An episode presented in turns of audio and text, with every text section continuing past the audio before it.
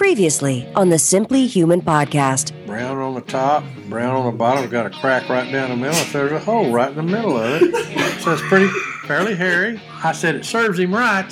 The guy says, "Why is that?" He says, "Running all over his face." It's episode 39 of the Simply Human podcast with your hosts, Mark and Rick, two human beings being human. Our goal is to help you understand how humans are designed to eat, sleep, move, and enjoy, and how you can start living more like a human today. On today's show, we had already told you that it was going to be Dan Pardi. Well, he We're liars. he was sick, and we have rescheduled with Dan, which means that we can bump up the great and magnificent Kelly Starrett, K Star, uh, author of Becoming a Supple Leopard. I we'll get to him in just a minute. I'm so excited to have K Star on. Uh, I'm I might just have to let Rick interview him because I'll be so nervous. Like I'll be like Chris Farley, like, oh, is it true the love you take is equal to the love you make? that was awesome. Okay, then it's another moderately funny edition of the Humans Being Human segment with part two of the Jen Gagne story, and we'll wrap up with our Simply Human tip of the week. How are you, Rick?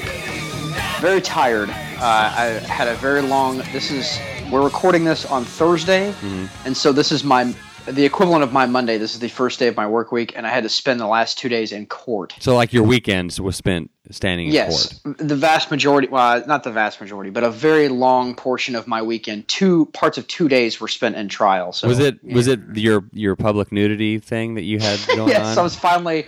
The judge gave me 30 hours of community service. Thank God I'm done. Well, speaking of Rick's Cop Corner, it is now time for Rick's Cop Corner. Um, Oh, okay. And here's a question that I have for you that my wife and I have debated against because she, when I, when She's I- right. She wins. Yeah, when I performed this maneuver, she made this noise. Oh. She made this noise. the the all famous and encompassing woman scared noise that they seem to make when you when when nothing happens. Um, anyway, this is what happened. I feel like you need to take that last bite like completely out of context and put it in the like. And remember, remember, yeah. when I made this maneuver, she made this noise. well, I might just have to do that at the end of this episode. okay, so it's a green light. I'm turning left. We've already kind of discussed this before, but this is a little bit different. okay. Uh, the light turns. Uh, okay, so instead of waiting behind the the line, when the green yield light to turn left is on, going ahead and pulling out into the intersection. yeah, he's out there, so that yeah, you so you'll So at when it- least you'll get a chance. To And go. then if it Yeah. turns yellow when the cars stop, you can just scoot across real fast. Is that okay to do? The long and short of it is, I don't know. Uh, the I had a long argument with a with a boss uh, a few years ago about this. He said that that is you can do that. It's called possession of the intersection. Yeah. That that that that concept is basically when your automobile is in the intersection, whether it's driving forward or turning left or waiting to turn left or what have you, and you're in the intersection and that light turns yellow and then turns to red, you have the right to remove your vehicle from the intersection. Does that make sense? You- Yes. You, you can't just, oh, light's red. I, I got to stop here in the middle of the intersection. Um, now, from what I understand, obviously it's going to be different. Uh, you know, different states are going to have laws written in a different way, uh, and I probably should seek clarification. uh, the reason I haven't sought clarification is if I'm writing someone a red light ticket, it's because like the light turns red, and then like three seconds later they barrel through there. Right. Um, so usually for me, like I don't need to like. Uh, what's the exact definition of uh, running a red light? Uh, uh, for me, it's a, a blatant super violation uh, when I write it. So I'm usually not wholly concerned with it. But I would imagine you're probably okay when you like ease out there when the light's solid green and you're waiting for your chance to turn left, and then the light turns yellow and the other cars stop and you go. I think you're probably fine with that. Okay. Thank you. You have validated me and given. Uh, I'm sorry. I meant the other. I meant the other way. Yeah, the You other- whatever no, the way you no, were going. Jen is right. Uh, you were wrong, Mark. well, uh, speaking of Jen and P, um, Oh, we were you start talking about P. I have a Jen P story. So our five year old. oh, this sounds like a great idea. to tell this. Our five year old is like me. She's the world's heaviest sleeper, which makes it hard. Like her body, we've we've done some reading on it, and she, like when she needs to go to the bathroom in the night, she sleeps so hard that that little hormone that's supposed to wake you up before you pee on yourself uh, isn't like strong enough to wake her up, and so she So that's just- your excuse, huh? yeah. So I as well pee in my bed, and that's why I sleep in a with a big trash bag wrapped around my groin. Um, so last night, we what we do is like we've been we've been kind of like sort of half waking her up and taking her before we go to bed at like you know 10:30, 10:45, and that usually lasts her you know through the rest of the night. Well, last night I was asleep. Jen like goes to get the five year old out of the top bunk and and she's I guess she gave the, the, the command too early. I guess she said we need to go potty. And when Jen or when Halen and her like drunken stupor of sleep heard like potty, she just started peeing all over Jen, all over the bed, the ladder, the floor, and uh, like everything. And and Jen had to deal with that. But I had I my sleep, like- I had my sleep mask on, so I couldn't help. So I feel like, uh, and, I, and I'm going to include podcasting in this, like uh, social media in general, Twitter, Facebook, Instagram. Uh, the new technology of 2014 is going to make when our children turn 16, Oh. 17, it's going to be so much more painful. They're gonna hate because, us. like, you'll be able to see, like, oh, let's just look up Dad's Facebook pictures from 15 years ago and see. there's you know, me the kids- naked. Yeah. the kids playing in the bathtub or something like that. It's like the equivalent to like the parents getting out the uh, the photo album like on your prom night. and Yeah. Like, oh, embarrassing you. Uh, yeah, all they have to do is like Halen's prom date is gonna be like, whoa, you just piss like all over your mom. That's real weird, man. I listened to episode 39 of the podcast. yeah, I don't know why he's gonna and be hippie. Why I was we- like, hey man, it's so trippy. and we can't date anymore. Hey man, this isn't gonna work out, bro. I hope bro makes its way out of the verbal lexicon in the next 15 years. By the way. I like the word bro. I like. I, ah. there's a shirt that I saw yesterday that said, "Don't bro me if you don't know me," and I thought that was good. I have to tell people all the time at work when I'm like putting on my like, oh, I'm gonna give you an angry lecture. Like, don't you bro me?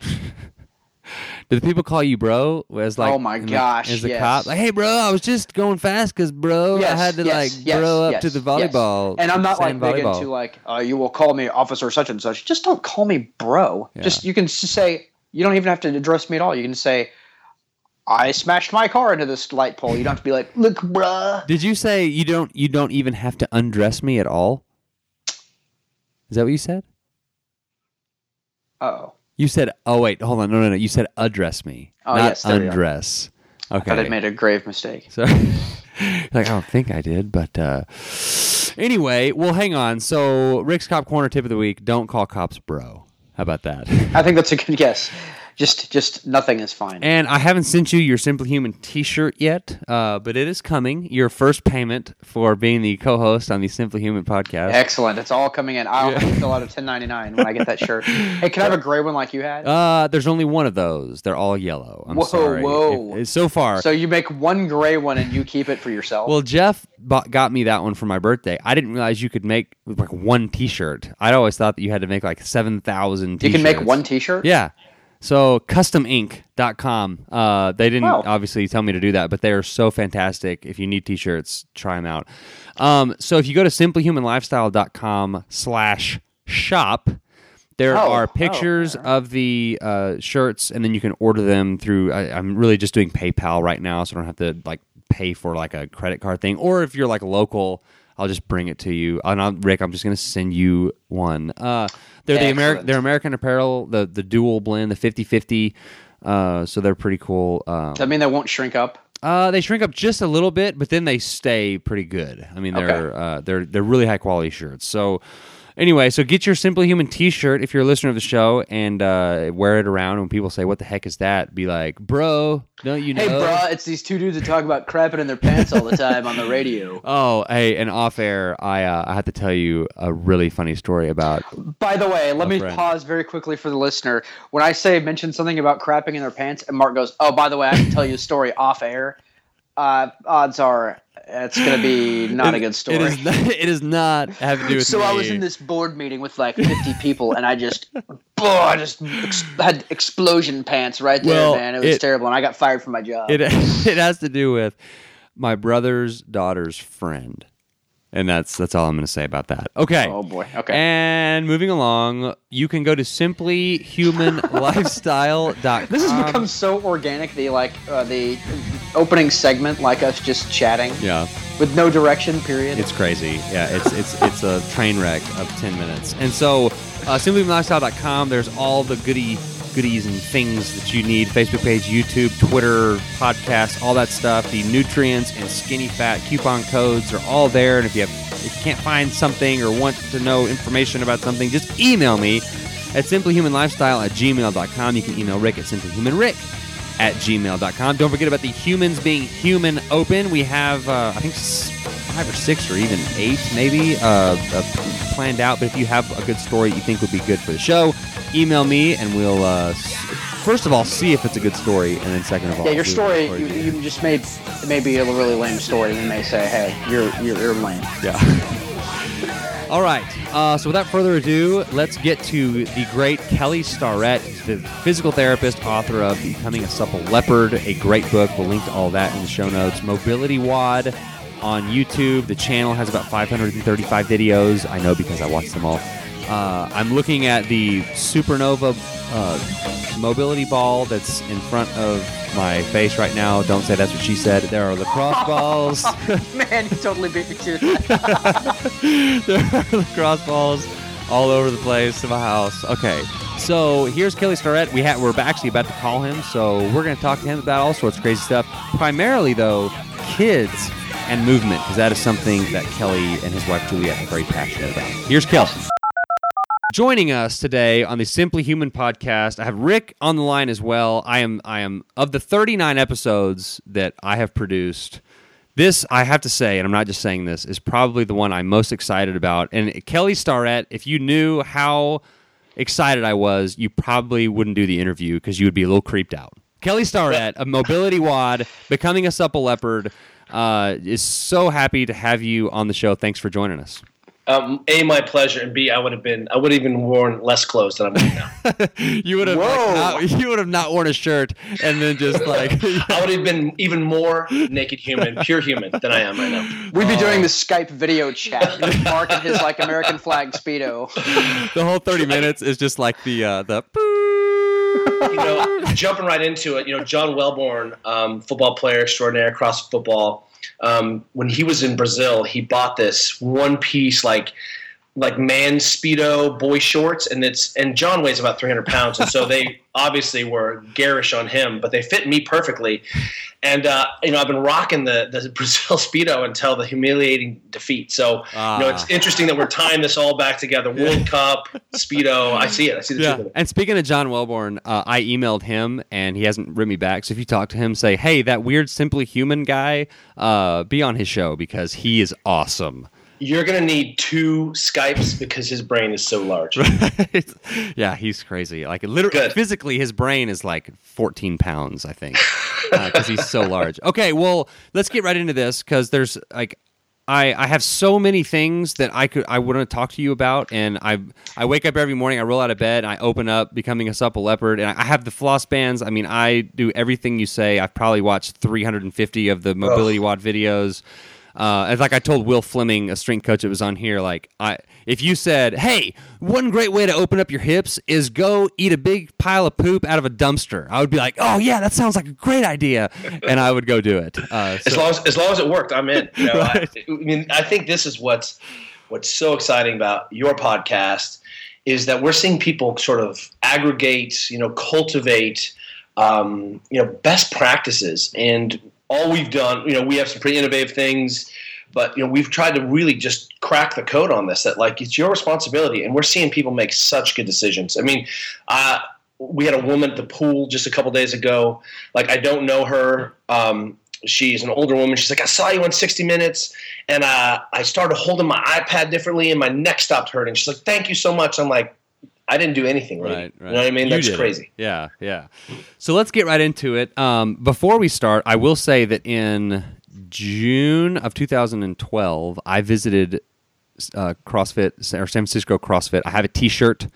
Uh, it was a Saturday, and so I worked out and and I used your that that crazy huge porta potty uh, that used to be in the in, Oh. in the thing. It was it had like decorations inside of it and all that. I have been I've been there. You're talking about the Taj Mahal Yeah. porta potties. Yeah, it's yeah, it's on, it's on my resume of, of, of most uh, impressive accomplishments, and one was that Juliet and I rented a porta potty for nine years.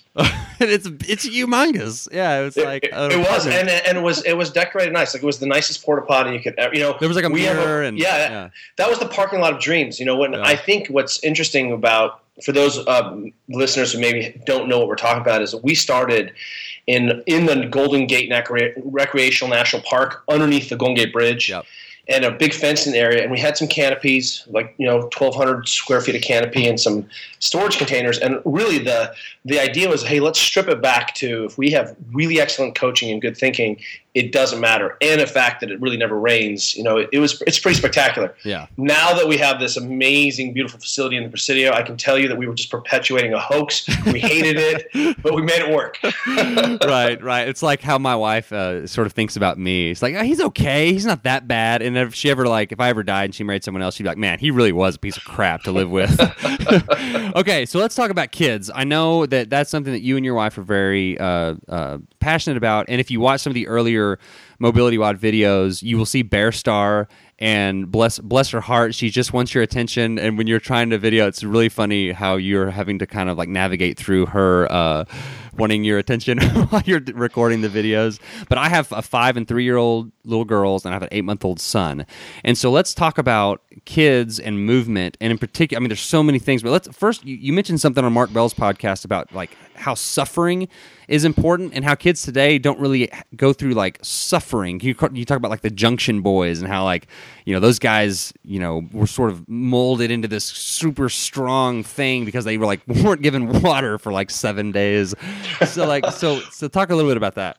Well, I think uh, to spin people back up, what we were saying is that we're noticing in the upper echelons of of sport and human performance that kids who have a background and, in a skill, but also an aerobic skill, like they played basketball and had to run lines, or tennis and had to run lines, or they played two a days, or they did cross country or, or road, or something like that. Those kids have started an aerobic base that literally we know takes decades to develop. And what we've seen is that kid, you know, like my daughters are in swimming, and I don't know the last time you swam, but like in you swim 25 meters hard, and instantaneously you're suffering.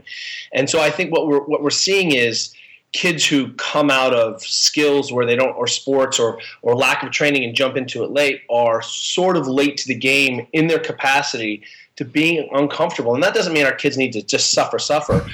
But uh, New York was it New York Times, Juliet?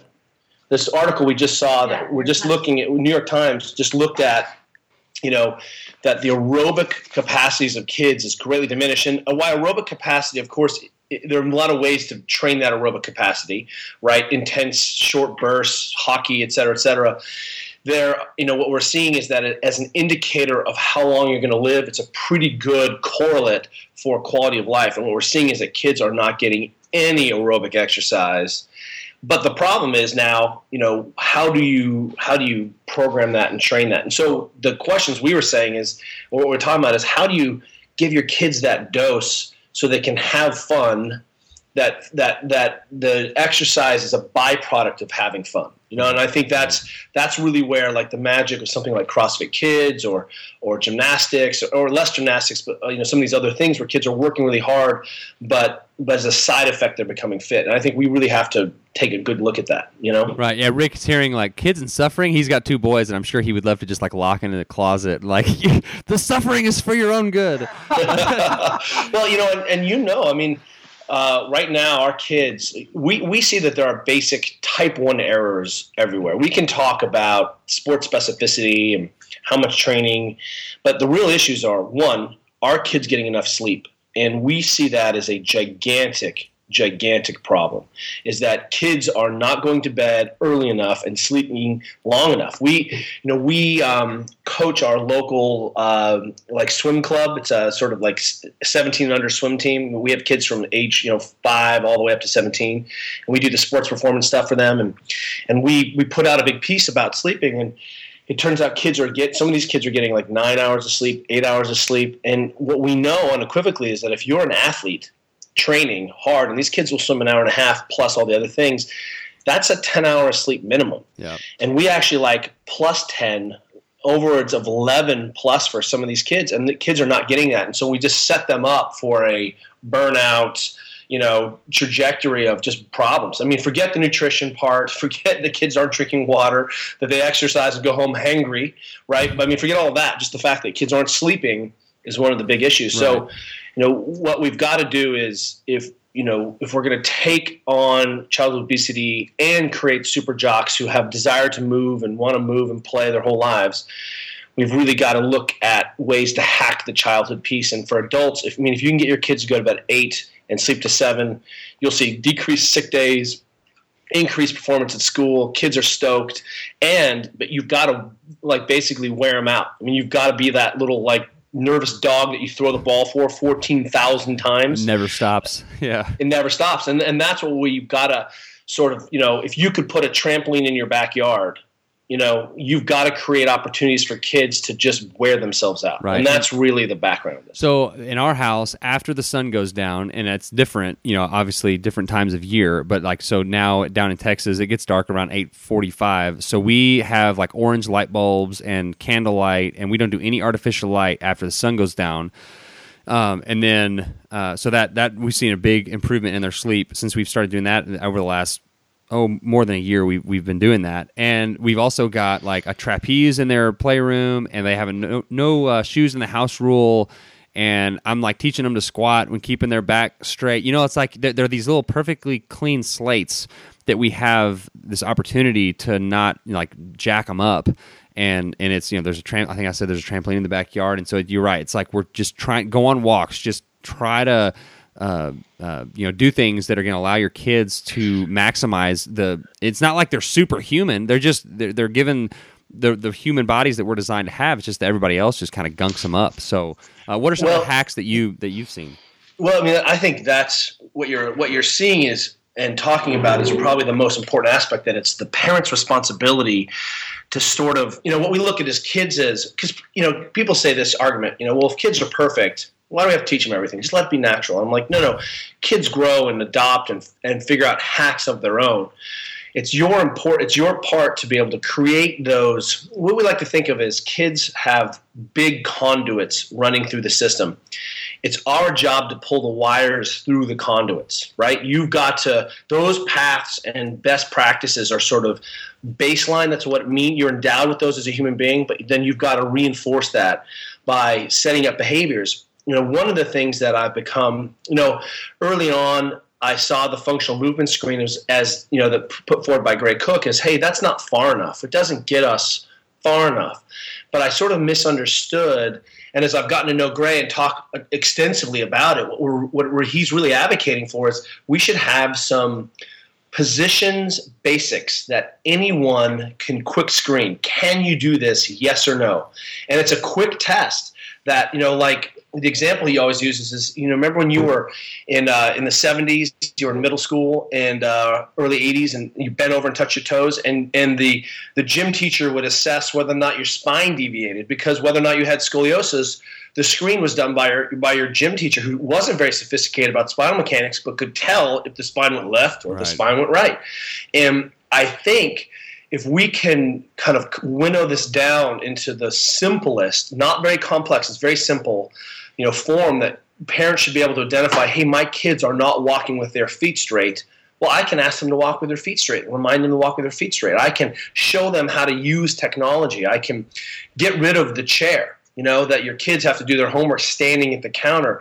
You know, being barefoot. We walk whenever we can. We try to go for a barefoot walk. It's the barefoot mile around our neighborhood. We see some friends, but we just walk barefoot. Nice. And part of that is just, you know, creating like you say these these basically built-in hacks that don't feel like mm, uh, insurmountable tasks that a, a family has to do. They just get buried into the into the course of the day. And i think that's where we can really have a profound effect on this next generation. And unfortunately i mean sometimes i'm like look we should just write off the current generation. We're too old. We're too broken.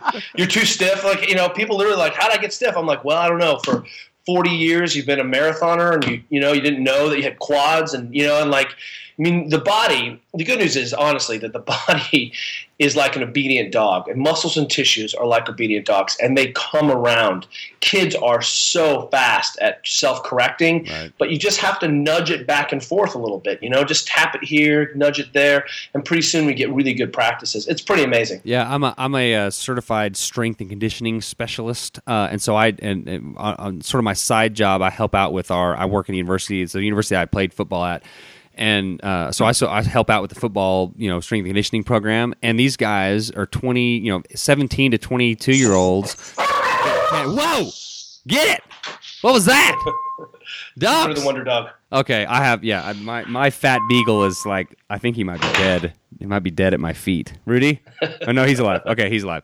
Um, but um, they they like these these guys, seventeen to twenty two years old, can't when we tell them to squat down, like do a groin stretch, they can't just squat down after the a workout, like they're already warm, and keep their heels on the ground. Or if their heels are on the ground, their feet are just splayed out, you know, like ninety degrees. So it's like and I, what I tell the guys is there is no you're not going to get better just on your own like for like for no reason you're going to have if you don't make changes and actually be active about ungluing your joints and your tissues it, it's only going to get worse and so so like yeah so like what are some of the things that that like at what age like i know we talked about sitting or, or you talked about sitting in school and why that is so bad and like so what are some of the things that you know young kids can do to sort of sort of stop that? Because eh, sorry i know i'm asking like seven questions but okay the mobility of like a five year old is amazing. You know like they have they can just squat down they they have the full you know quad mobility everything is perfect are we supposed to we're supposed to have some some like semblance of that mobility when we're older right it was just we just do things you know somewhere in between there sitting all the time that we start to get stiff is that right we do start to get stiff. And I, you know, it's interesting now that we've sort of in mobility WOD language, you know, we have millions of users on the site and tens of millions of episodes viewed. And what we've seen is that people are the joint caps is really coming around fast in our athletic populations. People are getting how to open up their hips and joints, but we're still seeing stiffness. And part of the stiffness problem, I think, is that we are training in freakish, freakish ways and then making adaptation failures around it. So, you know, it, it- we'll see, for example, that powerlifters as a, as a community sort of eschew and disdain the cardiorespiratory demand, right? You know, they, they don't really like to breathe hard, except unless there's a thousand pounds on their back for reps. I mean, don't get wrong. But what we saw is that, you know, Louie Simmons was programming a lot of sled drags and things for his athletes. And some of that was conditioning, but some of that was just de-stiffifying, right? Just moving. So one of the issues is you cannot train an hour a day or an hour and a half a day and then go sit at work. right It's it literally you can't. And what happens is you just overwhelm any movement practice that you have. And and you know we were at lecturing at the um, Stanford Medical School not too long ago. You know, and these physicians, the young physicians, you know, uh, in their in their final year, I was like, "How many people have a movement practice?" And the guy raised his hand. He's like, "I ride my bike," you know. And I was like, "Not a movement practice. That's exercise. What do you do?" You know. And we just went around, and so many people are playing sports and sure deriving some cardiorespiratory benefit, but they're not exposing the joints and tissues to the fullest range or the normal ranges that they need to do. And the problem is it's easy to get sucked into I have to sit, I'm on the airplane. And what we realized is that we just have to program to being a modern. It means it means maybe we didn't if we were squatting down and eating on the ground all the time, you know, and toileting on the ground and sleeping on the ground, maybe we would have fewer problems right you know the the incidence of falls in elderly homes uh, in in Asian countries is much much lower because those elderly still sleep on the ground and they have to get up and get up off, up and down off the ground. Right. You know, uh, one of the fast you know tickets to getting you know sent to a, a nursing home is inability to get up off the ground. And you know, as a PT student, you know, I mean, I worked with like in the neurologic uh, you know rehab. I spent so much time on people being able to get up off the ground. They literally couldn't do that, and that was the skill. So the issue is, we know you're going to be compromised. Well, let's go ahead and just plan on that, and that we've actually taken that concept right out of the way we dealt with professional athletes. If you're a pitcher, well, guess what? You have problems that look like a pitcher.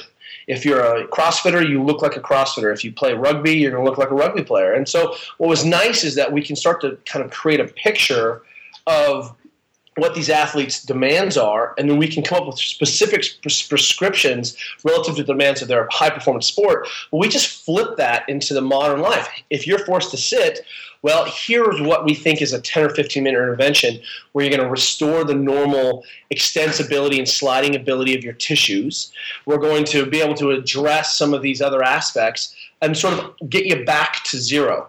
You know, a long time ago, I used this concept of the suck line. You know, and, and as long as you your tissues and bodies above the suck line, you're good. You can be one percent above the suck line or eighty percent above, eighty degrees above the suck line. But as long as you don't dip below the suck line, you can manage. You know, we're always trying to put money in the bank. But the second you dip below that, I'm too stiff, I'm irritated to tissue, you know, I'm too stiff, whatever the mechanism is, and you get, you know, then we've got your attention. So our job is to stay above that suck line to the sort of the minimum therapeutic dose. You know, you don't have to to dedicate hours and hours and hours to this. You have to have a movement practice, which looks like yoga or Pilates or MovNat or fighting or CrossFit. You have to do something like that where you're basically expressing, you know.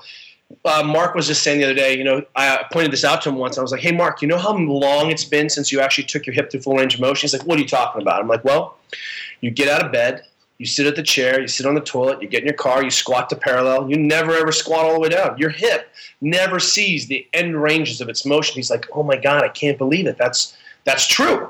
And I was like, "And you get paid to squat." You know what I mean? Right. So you know, imagine now that that's your mom or your sister or your kids, and I think that's where part of this goes. You know, when we when we um, circle up and talk at the with our kids swimming, we do it in the bottom of a squat and just you know as a place of just sort of you know grooving those patterns all the time and reinforcing it it, it ends up being not such a big deal plus we are now starting to see these interventions. Oh hey we there can be no technology or bright lights before you go to bed. You need to sleep in a dark room.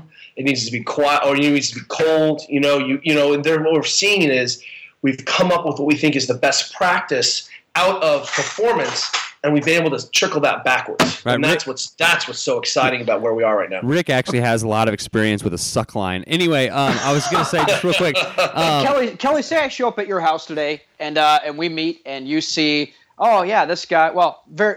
I know it's probably news to you, but I, I am not a world class athlete. I'm not an Olympic gold medalist. Uh, I, I, am not a, a high performance machine by any stretch of the imagination. I'm a person trying to uh, to to be healthy uh, well into old age uh, and trying to do you know do my best. I am not flexible at all. I can probably touch my toes, and that might be about it. Where do I start? Where do you point me in the direction? Like, where is the point where like, okay, this right here is flexibility or mobility 101. Point me in that direction. Where do I begin? Well, honestly, where you would begin is by creating with an understanding that given enough time and effort, you will you can reclaim full function and that's normal. That's normal function, right? A quick test that I always point at people is put your feet together and squat down all the way to the ground.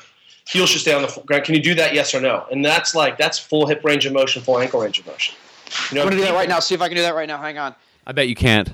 I okay. Uh, please call nine one one. I can't. Uh, I'm broken. I can't get up. No, I cannot do that. So, continue. so you know what's amazing is that's not freakish amounts of range of motion. That's basics. Right. So if you're a runner, for example, and you don't have full ankle range of motion, then you're running down a very narrow hallway, and if you lose your boat, you bounce off the hallway. That's injury. You know, and what we try to do is give you a big, broad palette of capacity, and then you may only need a piece of it for your sport, but you're still responsible for the whole thing. And I think that's that's been the error. We didn't sort of recognize you know, what are the things that a human should do, and how do I keep coming back to being able to do that? So, to answer your question, some of the most important things you can do are one, are you drinking enough water? And more importantly, are you absorbing the water you're drinking? And what we've seen is that athletes and people remember, everyone is an extraordinary machine, but people are not drinking any water at all. The, the cups of coffee and the glass of wine at the end of the day do not count and what we know is somewhere our baseline is you should be somewhere between two and three liters a day. You know, if you're a small person, two liters. If you're a big person, three liters. Like that's that's a really rough guideline based on you know if we said 100 ounce body weight divided by ounces. Da, da, da. The real issue for us is saying, are you absorbing the water you're drinking? And what we're seeing is that people are drinking massive amounts of water, trying to do the right thing and they're actually blowing out their electrolytes and creating stiffness and actually creating dehydration. You know, the fastest way to make a stiff body is to blow out all the electrolytes.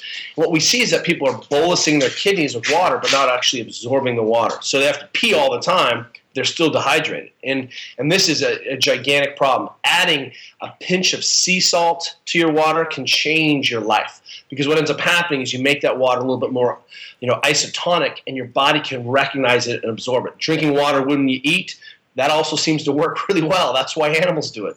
So you know, we think that if you started increasing your water, you know, and it's difficult sometimes. You get hustling through the day, and remember, you only have to drink two or three liters. That's not very much. And you know, get wake up in the morning, chug some lemon water with a pinch of salt, or have some eggs and drink some water. You can really spread that out. You don't need to drink a gallon of water a day. That's really going to set you backwards. So the first one is water. Second one is sleep. We can't tell you the amount of sleep errors that we come across. So on last Monday, Juliet and I and Mark Bell, we were out uh, talking with the WWE, right? That's all of the best wrestlers on the planet. And there's John Cena and, and Titus O'Neil and the Divas. I mean, this room is full of extraordinary athletes, like, right, Bryan Daniels. And what ends up happening is those guys have to train like beasts because they're very athletic and the things they do are crazy. They travel a crap ton, and the traveling kills them because they're in different time zones, sleeping in different beds, not getting a regular program. Plus, they get thrown through ladders and body slammed, right? So we actually have full contact injuries. Plus, they have to look really good. And what we were saying is, okay, well, you can't control the aesthetic demands and the training, but what you can do are try to control the aspects of your life. And one of the things that we know is the sleep is such a big issue. And so if you want to really change your quality of sleep, make sure you're not drinking caffeine after noon. You know, that four o'clock caffeine bump is messing up. You may fall asleep, but you don't stay asleep. And so what we're going to see is that if you can start to get regular about sleep and you start drinking water, you'll notice that you stop feeling as stiff and you'll start to have higher desire to move. Your body sort of registers that internal stiffness all the time. And that really brings us to the next question. Where do where do we start mobilizing? Well, you know, unfortunately you're a system of systems. And you know what it doesn't matter where you start as long as you start somewhere. Here's the mistake people make is that you know, it seems overwhelming. Wow, I just spent, you know, five minutes on my quads and I haven't even touched my hamstrings. And that's right. But you have time on your side. And if you start 10 or 15 minutes a day doing anything it's going to improve the overall system. You know, so where do you start? Well, we tend to start around the spine. And one of the easiest places to start, honestly, is in the diaphragm and in the gut. And one of the reasons we're, we're we've started spending more time there and we're focusing on this this region is that we're seeing when people sit they're either sitting in an overextended spine position, like they're sitting up too straight, or they're sitting in a slightly flexed position.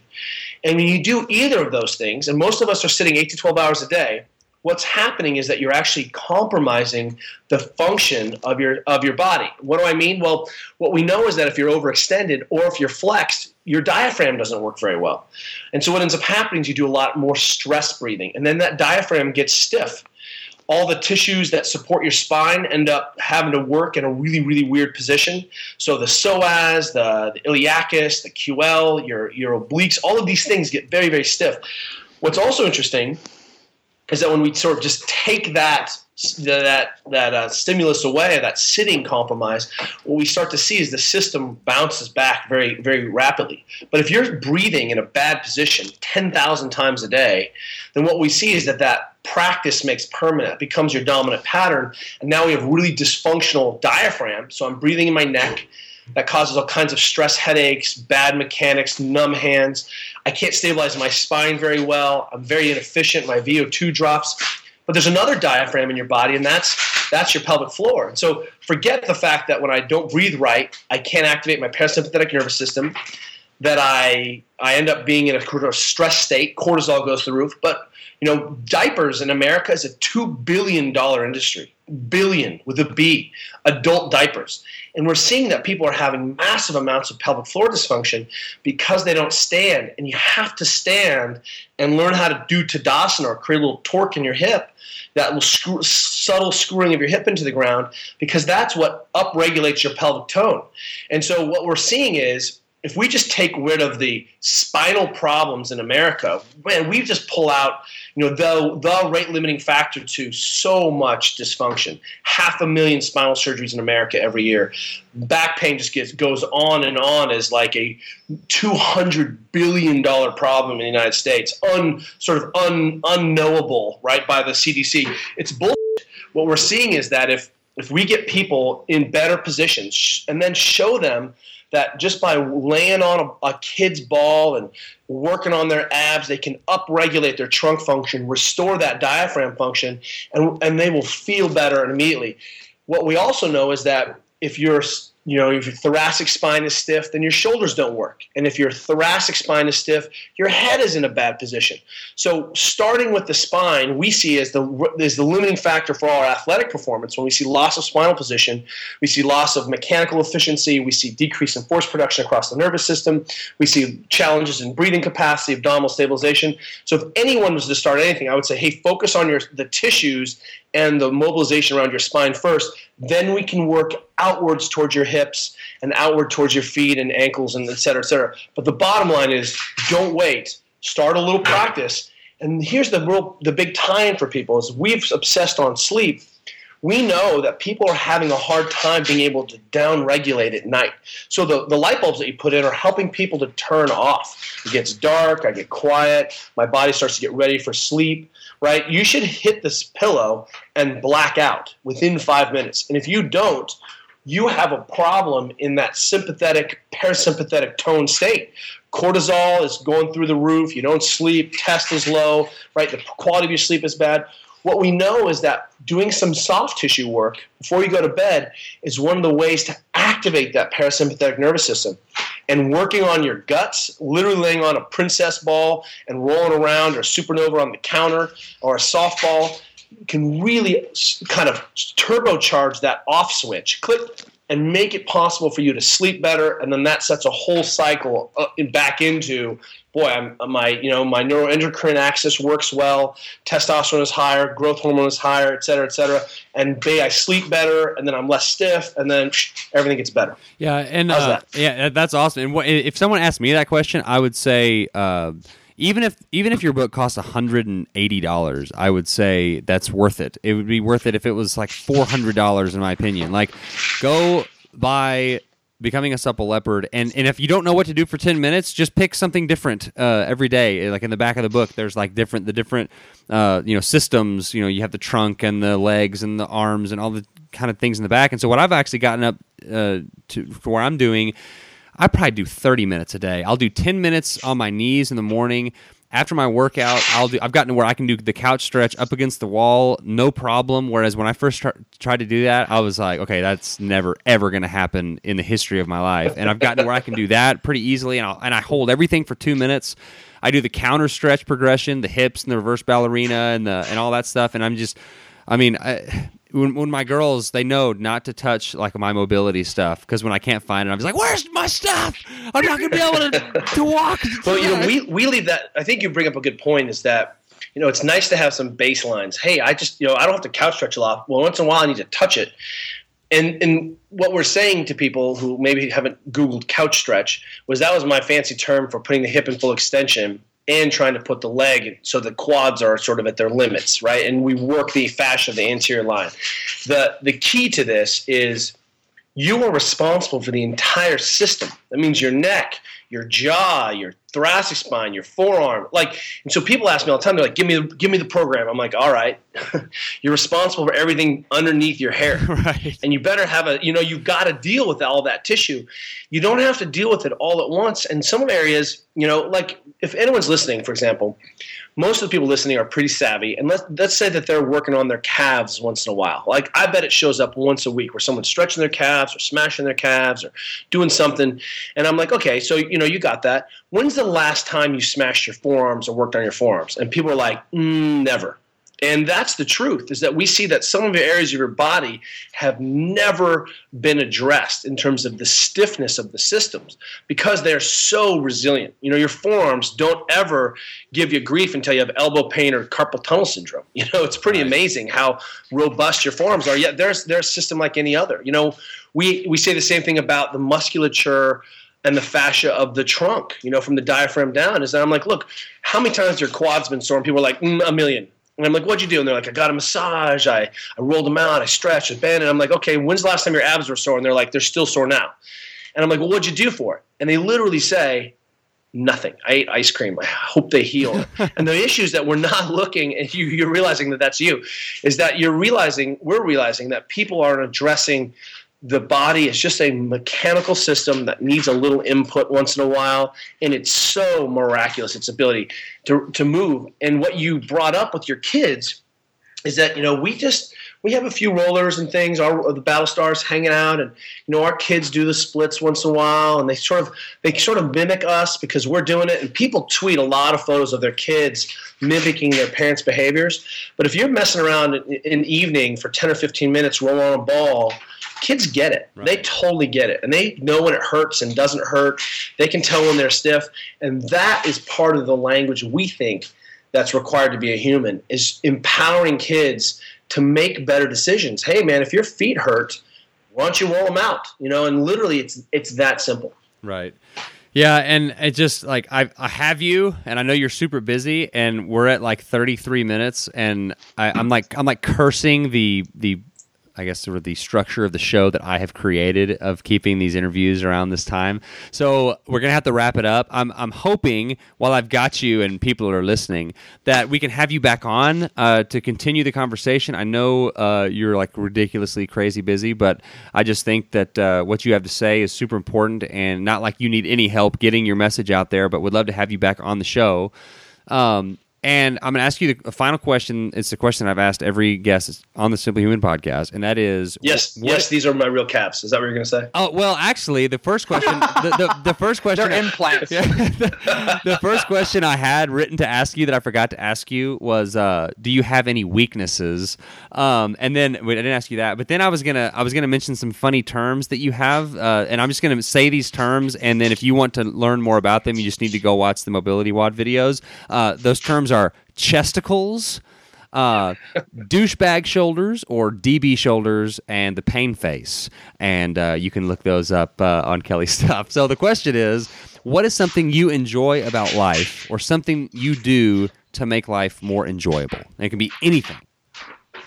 Um, yeah, people don't realize that if you have a hot tub, it will change your life. I, I was one of my prime goals as a young man, but I'm in the hot tub once or twice a day. Changes uh, my life. Do you hot tub, hot tub, hot tub? Do you ever make it a cold tub? Uh, well, it's interesting. The hot tub is best used early in the morning. Yeah.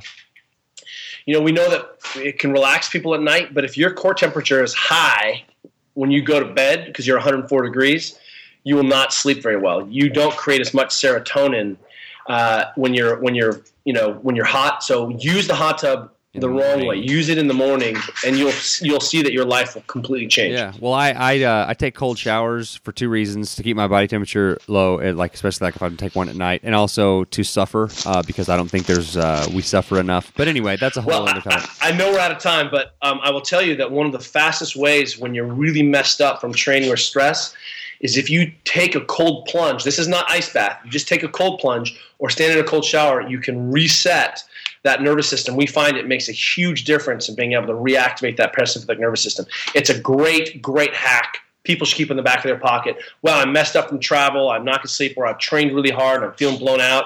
Cold shower. It's like hitting reset. Yeah, Rick, take a cold shower. Don't be a baby. Just do it. Come on. So just follow my what my wife keeps telling me, and like, get take a cold shower. Like, God, you're telling me, oh. Mark's telling me, Kelly Starrett's telling me, fine, I'll take a cold shower. Dude. You just fine, fine. You just get in and you close your eyes and you just brace no, it for it. No, no, no. That's the rookie mistake. Start in a warm shower, and then slowly, like you're boiling a lobster in reverse, slowly make it colder, and you can handle it. Yeah. If you if you get into a cold shower, you're an idiot. that's that, that, that I'm an idiot. I Oh, just Mark. I just get in and I like stand under it completely naked, like you do in the Screaming. shower. It's just like here we go, here we go, here we go, here we go, and then I just turn on the cold water. I'm just like, oh god, oh god. Uh, then it's all good, and when I get out, I feel great. There you go. That's right. Awesome. All right. Well, K Star, I really appreciate you being on. Tell Juliet we're very thankful for her scheduling prowess and her amazing skills in all domains of life. Uh, and hopefully True we will, we will have you on the show again soon.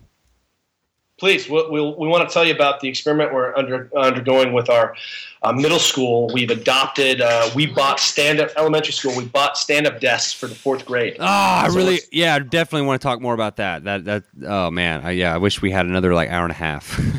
We'll get in there, but we're, we're, start, we're starting to just like, you know, ruin everyone around us. So it's on. All right, thanks, glad to talk about We'll it. talk soon. You're listening to the Simply Human podcast. Thank you, K Star. And his friends call him K Star, so I mean, I guess we're friends now or something. So you're just gonna have to call him Kelly, Yeah. Mr. Starrett. Mr. Uh, Mr. Sir. Um, all right, and so we will have links to all of his stuff in the show notes. Mobility WOD on YouTube, his website, uh, his book, all that stuff. He's doing great stuff, and he's super smart and awesome. And I wish we were best friends. And moving along, humans being human time, and we heard the kidnapping Daisy story a couple weeks ago. This story is about a shark attack and a how would you say sort of a poorly timed 9/11 joke.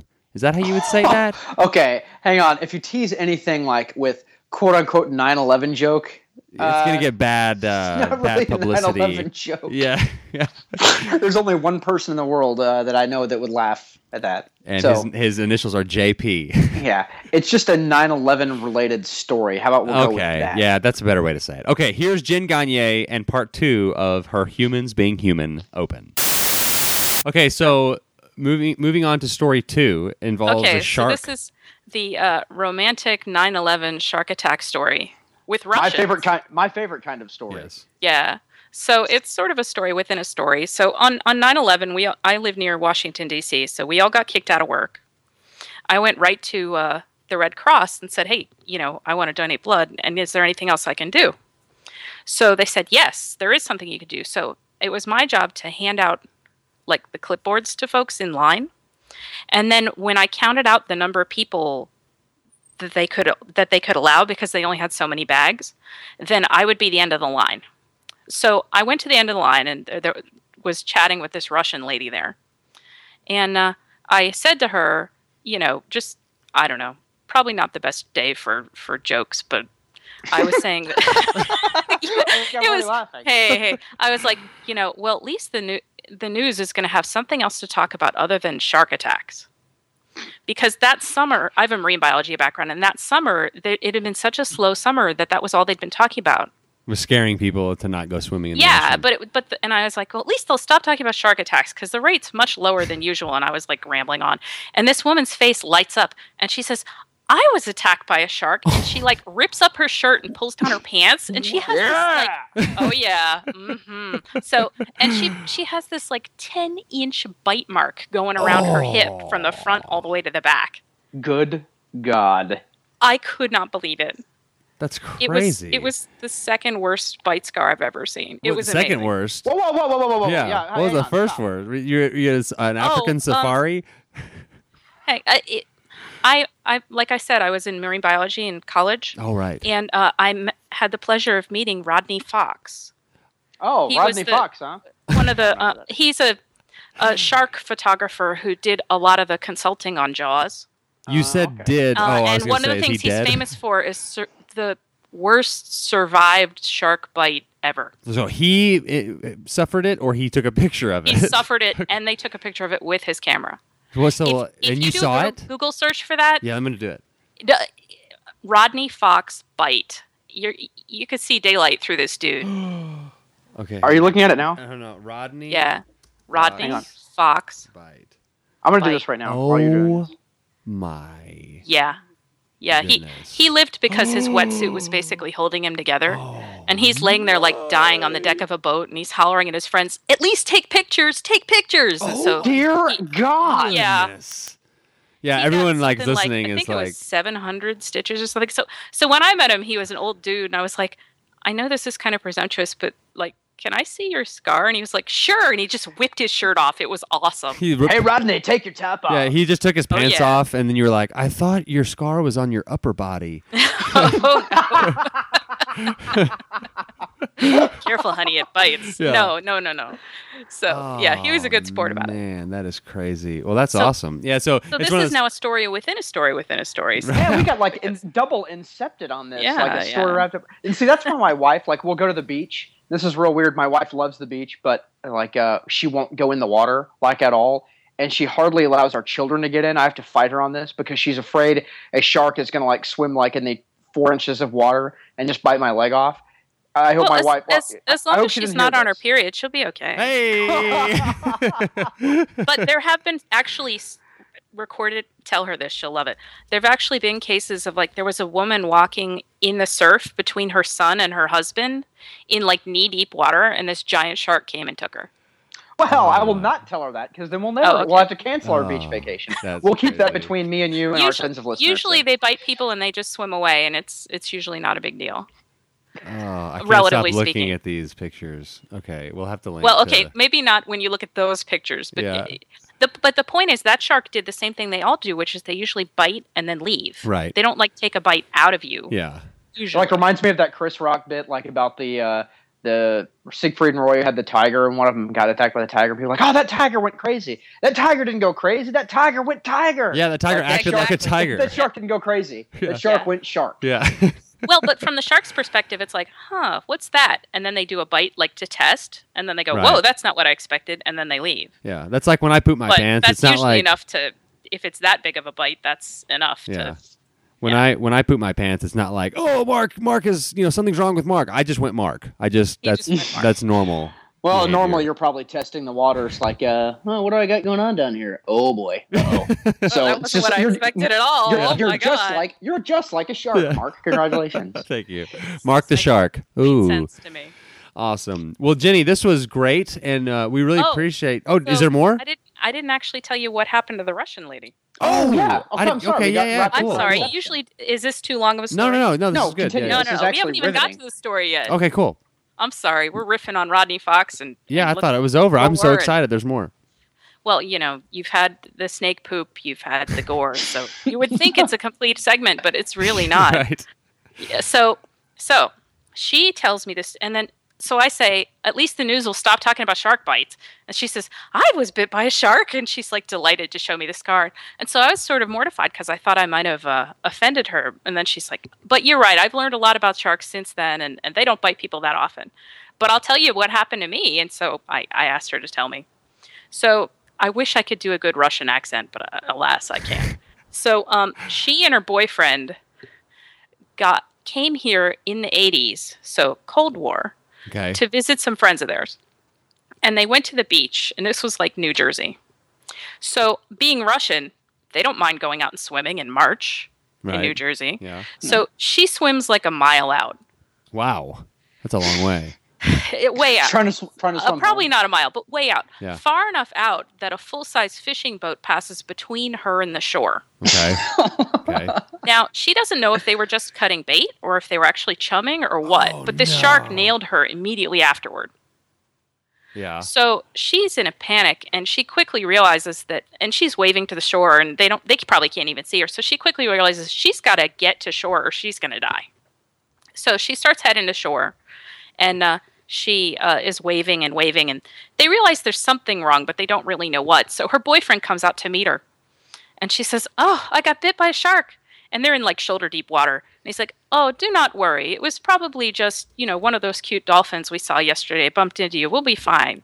so then they get a little further in. She says, "I don't think I can walk anymore." And so he goes to put his arm around her waist Oh no. and ends up putting his arm into her abdomen. And so he's so startled that he actually drops her and says, "You're going to have to walk on your own." like I'm gonna be sick. But of Man, course, lady, you're he- he- disgusting. Your He your helps- your mo- your near mortal wound is Yeah. disgusting me. I can't help you anymore. nice knowing you, honey, but you know, even I have my limits. No. So so they go to shore. They get her into a um a like a jeep. The jeep goes to an ambulance. The ambulance goes to a mini mall parking lot, and then there's a helicopter. So they choplifter her away. But the helicopter pilots say to the boyfriend, "We we don't have room for you," and so they ditch him there in the mini mall parking lot. Mm-hmm. So so meanwhile they take her to the hospital and fix her. So she's out of the story for the moment. So picture this: it's the Cold War. Here's a Russian guy in a mini mini mall parking lot in a speedo covered in blood. Oh my! Wait, what happened? Why are you here? Oh, my girlfriend got bit by a shark. Yes. and they just took her away in the helicopter. In the mini Oh, mall. okay. Likely Yeah. story, So, buddy. Here's some here's some handcuffs So- for you. Have fun in So- prison. so a police car pulls up and he's like, "What what do I do? Should I should I run away? Like what what?" Do, but of course, it turned out that the helicopter had radioed for the cops. So they took Ah. him back to his hotel hotel room to get cleaned up, and they showed him on a map where the where the hospital was and so forth. So while he's showering off, he drinks like a whole thing of, of vodka, Of course, that. Russian. being Russian. Yeah, So yeah, that was good. And, and on the way to the hospital, he drinks another whole thing of vodka. so he bursts into the hospital, and this by now she's out of surgery. He bursts in the hospital and says, "My girlfriend, she was bitten by a shark. Please, do you need anything? Can I donate blood?" And, and the nurse looks at him and says, "You look like you could use a transfusion." so she she she directs him to the woman's room, and he goes in and says, "I am so sorry. I didn't believe you. Please, please don't die. If you eh, just just promise me you'll live and." And we will get married and move to America and have many children. Just please don't die. And then he passes out on the floor. so she hits the call button. The nurse the nurse comes in with some orderlies. They grab him and load him into the bed next door. So then when he wakes up in the morning, he's real quiet. And she says to him, "You know, I know you were just upset. You don't because they had read, re- met relatively recently. She said, "You don't really have to marry me. It, it- it's hmm. okay." But as it turned out, they did get married and move to America and have lots of kids. That's awesome. So- yeah, so see, there's no- your- normally my And, they went, and, and, and at the wedding, they went out and found the shark that drove them together, and he was the best man. He wore like a little tie, and they wheeled him over on a Yeah. like dolly. like the land shark on Saturday Night Live. And- rings. Candygram. Yeah. Yeah, exactly. Uh, So, Catagram. so there's your uh, romantic 9/11 Awesome. shark attack story. well, at least it You was know, a I had to be honest with you. I was wondering how we were going to do romantic 9/11. Like we, Mark and I have a friend that uh, makes tasteless jokes, and I was like, ah, I wonder if we're going to get one of those. But no, no, this is actually a very romantic Uh, 9/11 shark story. If that had been me Oh. making a tasteless joke on 9/11, I'd have said something like, "Hey, at least someone's talking about shark bites," and she would have been like, "All my children, all my children died by, by the hand of a shark," yeah. and I'd have been like, "Oh, shark. sorry." Thank you, Jen Gagne, and your contribution to the humans being human open. I think you pronounced that in a very weird way, by the way. Contribution. yeah. Contribution. Yes. It's like, uh, are you British now? We're going to say aluminium. and Well, I've been listening. laboratory. I've been listening to uh, the Game of Thrones audiobook, and it's uh, something De- Dotrice, Roy Dotrice, I think is how you say his name, and he's very British, and that was more Irish. But anyway, uh, so I, You've, I you have derailed. yeah, I kind of get stuck on that. So, all right, well, wrapping up, I guess it is now time for the Simply Human tip of the week, which is drum roll, please. Use a lacrosse ball. Go buy a lacrosse ball and watch some mobility WOD stuff on YouTube and start to try to unglue some of your tissues. And I'm, I'm sure, you know, we're about to interview Kelly and shut up. That's what she said. And, uh, I'm sure like there are some things that we talked about in the interview now that you're listening to this after the interview, but we actually hadn't interviewed him yet. And there are just some various things that you can do with a lacrosse ball to really start to unglue your hips and your shoulders and your back. Uh, so just go buy a $5 lacrosse ball and start using it once a day to try to help you unglue and, and gain your mobility because it's like I've been working with some with some collegiate football players uh, here this Oh summer. well, why don't you just name drop one? Well, I didn't it? name Well, me and, some, me and some college football players, you know, we just been working out and stuff like that. it's just cool, totally fun. me and some surfer dudes are like best friends and and like a lot of these guys are really stiff and one of the things i've been telling them is like there is like how stiff you are now as a 20 year old col- college athlete is as unless you take drastic measures to try and and unglue and and not be so stiff, it's not going to get any better. You know. Well, and I think I think too, uh, and this is something that, and like we said, we haven't talked to Kelly yet. We're recording this before we talk to him, but this is something that I'm interested in flexibility because I feel like that is a vastly underrated part of overall fitness, uh, and I see it in my job. Uh, granted, it's not chasing after you know the Joker and jumping fences every single day, but uh, if you think about like the skills it requires to to to to do something like that, it's really more flexibility than it is strength or cardiovascular. You have to be able to, you know, get your, you know, get your body moving. I don't know if that makes sense. Or yeah, to, to in put the it that way. But way, we, yeah, we yeah. need it's it's definitely something. Flexibility is definitely something we all need to be paying better attention. And I would even expound on the lacrosse ball thing and anticipate something Kelly will uh, an overall thing that he'll say. Think outside the box when it comes to stretching. Stretching isn't just like what you did in uh, you know in fifth grade PE where you're okay feet together and down and touch your toes and then okay feet apart and go to one side. It's not just that. There's a, a lot of different ways you can ensure flexibility. And so i'm sure kelly's going to talk about some of those but lacrosse balls uh, uh, what are those foam, bands that foam you call- rollers, the uh, the voodoo floss bands, the yeah those uh, foam rolling. There's just a lot of things and pay more attention to flexibility. I think that's one thing that will help you and this is just my theory not being a doctor but that's something that will help people age more gracefully you look at an old person getting up out of a chair and it's like uh, it just hurts to look at them but i don't know i feel like if you spend if you make flexibility kind of a, a centerpiece of your fitness regimen that maybe when you're i don't know 60 70 80 years old uh, and you take care of your flexibility until those ages that maybe it won't be so difficult getting up out of a chair getting up out of bed you won't have the aches and pains and the strains you know Right. And if we lived like on the side of a mountain, you wouldn't need foam rollers and the crossballs because you would be putting your joints through their range of motion just every in your everyday life, just having to climb up and down stuff and hang from trees and and squat down. And I, I know one of the things uh, that's really important is squatting, like the squatty potty. We joke about that, but like it's just really important for you to get below parallel throughout the day and just be able to do that, just from a functionality standpoint. So just pay more attention to your flexibility and know that however stiff you are right now or, or glued up you are right now in your joints, that unless you do something, you're not just going to wake up and not have done anything and be like, "Oh, I'm I feel much more limber today." hey i'm doing the splits today look at that huh yeah, like uh, Walter Matthau in the Dennis the Menace movie when he did the splits. Never saw it. Ah, that was funny. Okay, so that's going to do it for this edition of the Simply Human podcast. Coming up next week, uh, we, we have some uh, sort of fluctuations in the schedule. I've interviewed Hillary Safran, author of Laughing in the Rain, as part of the Enjoy Life uh, pillar uh, topic. So that that's going to be good. We have Dan Pardi back on the schedule. I'm, I'm interviewing Jason Seib. We're going to do a whole show just on women and like body image issues, which since you don't have daughters isn't a, a critical issue for you, but you do have a wife. I have a wife, Uh, so yeah. tread lightly around some of those issues. It will help me Yeah. to understand, you know, the men are from Mars, women from Yeah, yeah. So he's got a lot of great thoughts. He's got three daughters, so it's something that he's you know really done a lot of work on. So we've got that scheduled, uh, and we've got a lot of uh, fun stuff coming up on Humans Being Human Open as well. So By the, by the way, uh, a new uh, Rick trying a new food video is up on the YouTube channel. Me eating cauliflower, and uh, I, th- I think I'm going to put the. I also have a video of Yeah, my dog. dog. eating cauliflower and him being so much more adventurous about it than I am. he just so. ate it, and then like it was, Anna was like Yoda, and he like looked up, like he got all excited, like, like Yeah, so so uh, if you would like to see a video of me eating cauliflower, I actually had cauliflower again last Oh, night. So very it's good. on the list of foods I'll eat now. You are the man. Very good. Word up. Find us online at simplyhumanlifestyle.com. All the stuff is there. Links to the Facebook page, YouTube channel, Simply Human Kids, Simply Human Moms page. Simplyhumanlifestyle.com slash shop. If you want a t-shirt, uh, you can email the show at simplyhumanlifestyle at gmail.com. Email Rick, simplyhumanrick at gmail.com. Please leave us a review on iTunes, good or bad. Any publicity is good publicity. That's going to do it for this edition of the Simply Human podcast. And remember, when I performed this maneuver, she made this noise. Oh. She made this noise.